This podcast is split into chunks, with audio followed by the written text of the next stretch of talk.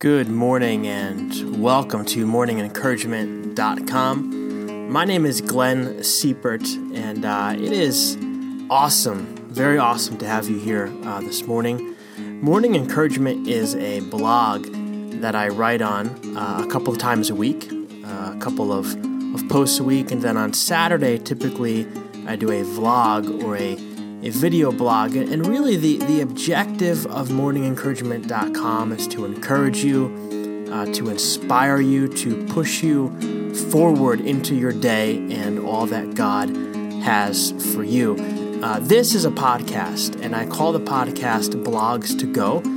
essentially, what I do is I, I talk through the, the post that I put up on a given day. So if you don't have time to sit and read it, or you kind of want to just listen to it while you're getting ready for work or on your way to work or you're on a break or whatever. You, you can do that. You don't have to sit and read it. You can kind of multitask, I, I guess you could say. But uh, hey, it's really great again to have you here. I'm really happy that you stopped by. You can download the Morning Encouragement app if you want to in the Apple App Store. Uh, you can also find the podcast in the podcast app by searching Morning Encouragement can look me up on Twitter and Facebook and Instagram and all those fun places, and uh, we will connect for for sure. So I hope that you enjoy this post. I hope it encourages you and inspires you, and that you have a super super day. Today's entry is called God Knows How You Feel. God Knows How You Feel. Uh, when I was a kid, uh, I felt really bad for uh, squirrels, and you know I can remember seeing one like dead in the middle of the road, and feeling really really sad.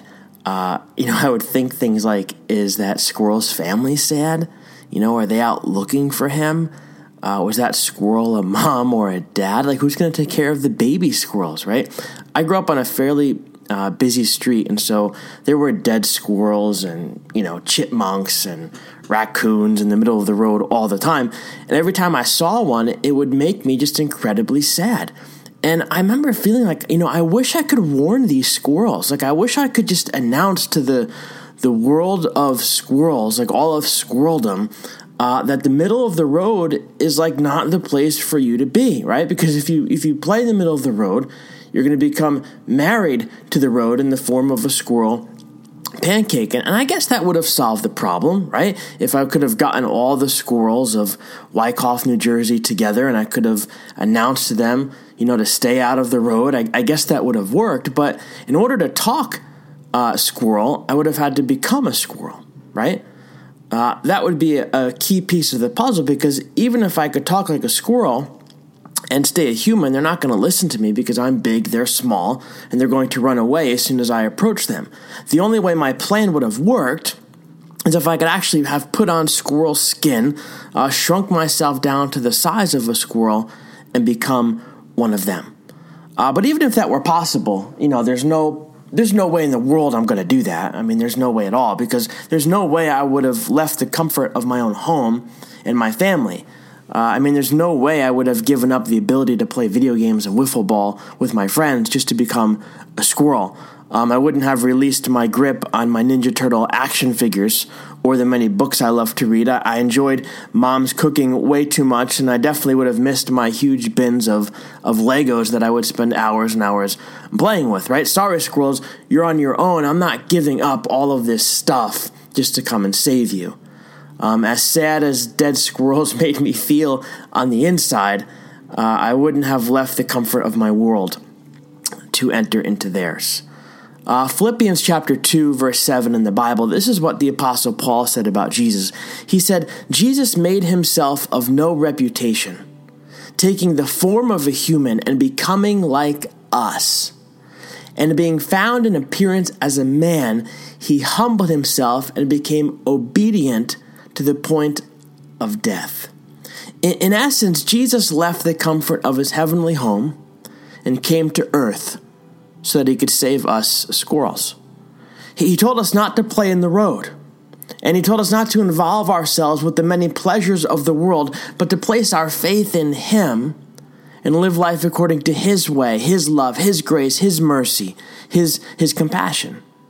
And not only that, not only did he come to earth and urge us not to play in the road and, and to toy with the things of the world, but he came to earth and he experienced all of the things that you and I experience so that he could better understand us and know what it's like to be human. Like, I wonder if Jesus' dad, his name was Joseph, I wonder, I've always wondered this, I wonder if, if Joseph was present during Jesus' later years. Because we hear a lot about his mom, Mary. She's even there when he dies on the cross. We, we hear about her lots of times, but we don't really hear about his father, Joseph. Nothing really, in fact, other than somebody asking if the adult Jesus was the carpenter's son. Joseph was a carpenter, and so people recognized Jesus as his son, but even so, Joseph is oddly silent and absent for much of Jesus' adult years. And I've always wondered why. Did Joseph die? Was he just absent? Did he leave Mary and Jesus? Did something happen to him? Was he a workaholic? Was he never home? Was he always working and trying to make money, trying to make ends meet? I'm not really sure, but I often wonder. And I wonder if Jesus grew up with a father who was, for whatever reason, in some way, shape, or form, absent. And I wonder if that helps him better understand how I felt growing up because I had a dad who was present physically, but absent mentally and, and emotionally. And I wonder this morning did you have an absent parent when you were growing up? If you did, I think that Jesus knows how you feel. How about this? The town that Jesus grew up in, it, wasn't dirt poor, but it wasn't really rich either. It was just like a simple town. And his family probably didn't have much, but they did what they could to make ends meet and, and put food on the table. So this morning, th- did you ever wonder where your next meal was going to come from? And did other families have more than you did when you were growing up? I think that Jesus knew how you felt. Uh, how about this one? Before Jesus went into ministry, he was a, a, carpenter who worked hard.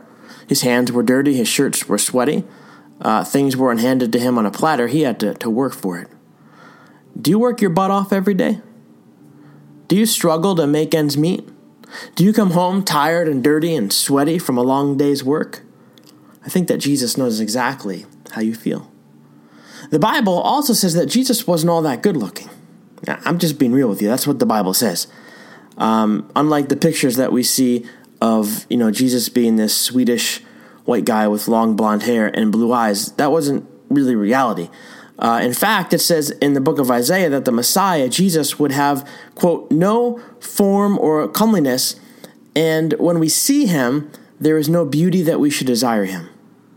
I wonder this morning have you ever felt ugly?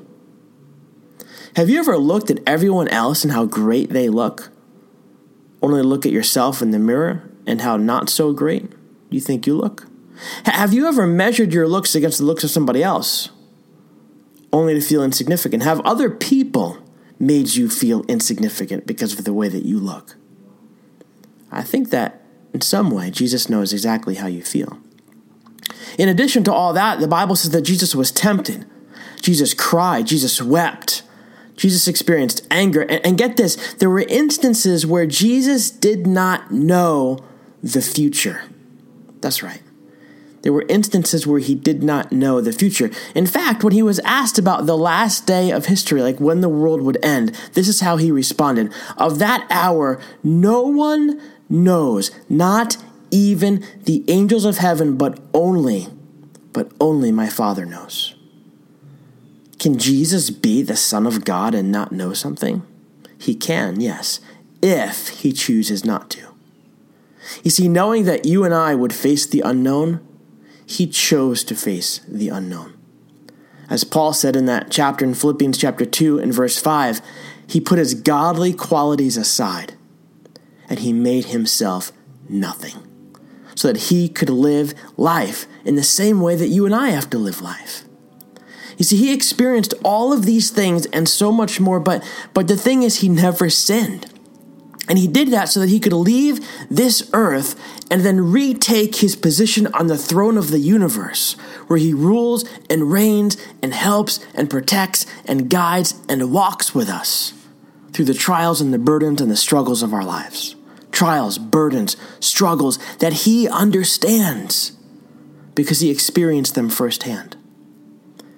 I love the way, man, I love the way the Message Bible puts it. It says, He had to enter into every detail of human life. Then, then, when He came before God as the high priest to get rid of people's sins, He would have already experienced it all Himself all the pain, all the testing, and would be able to help where help was needed.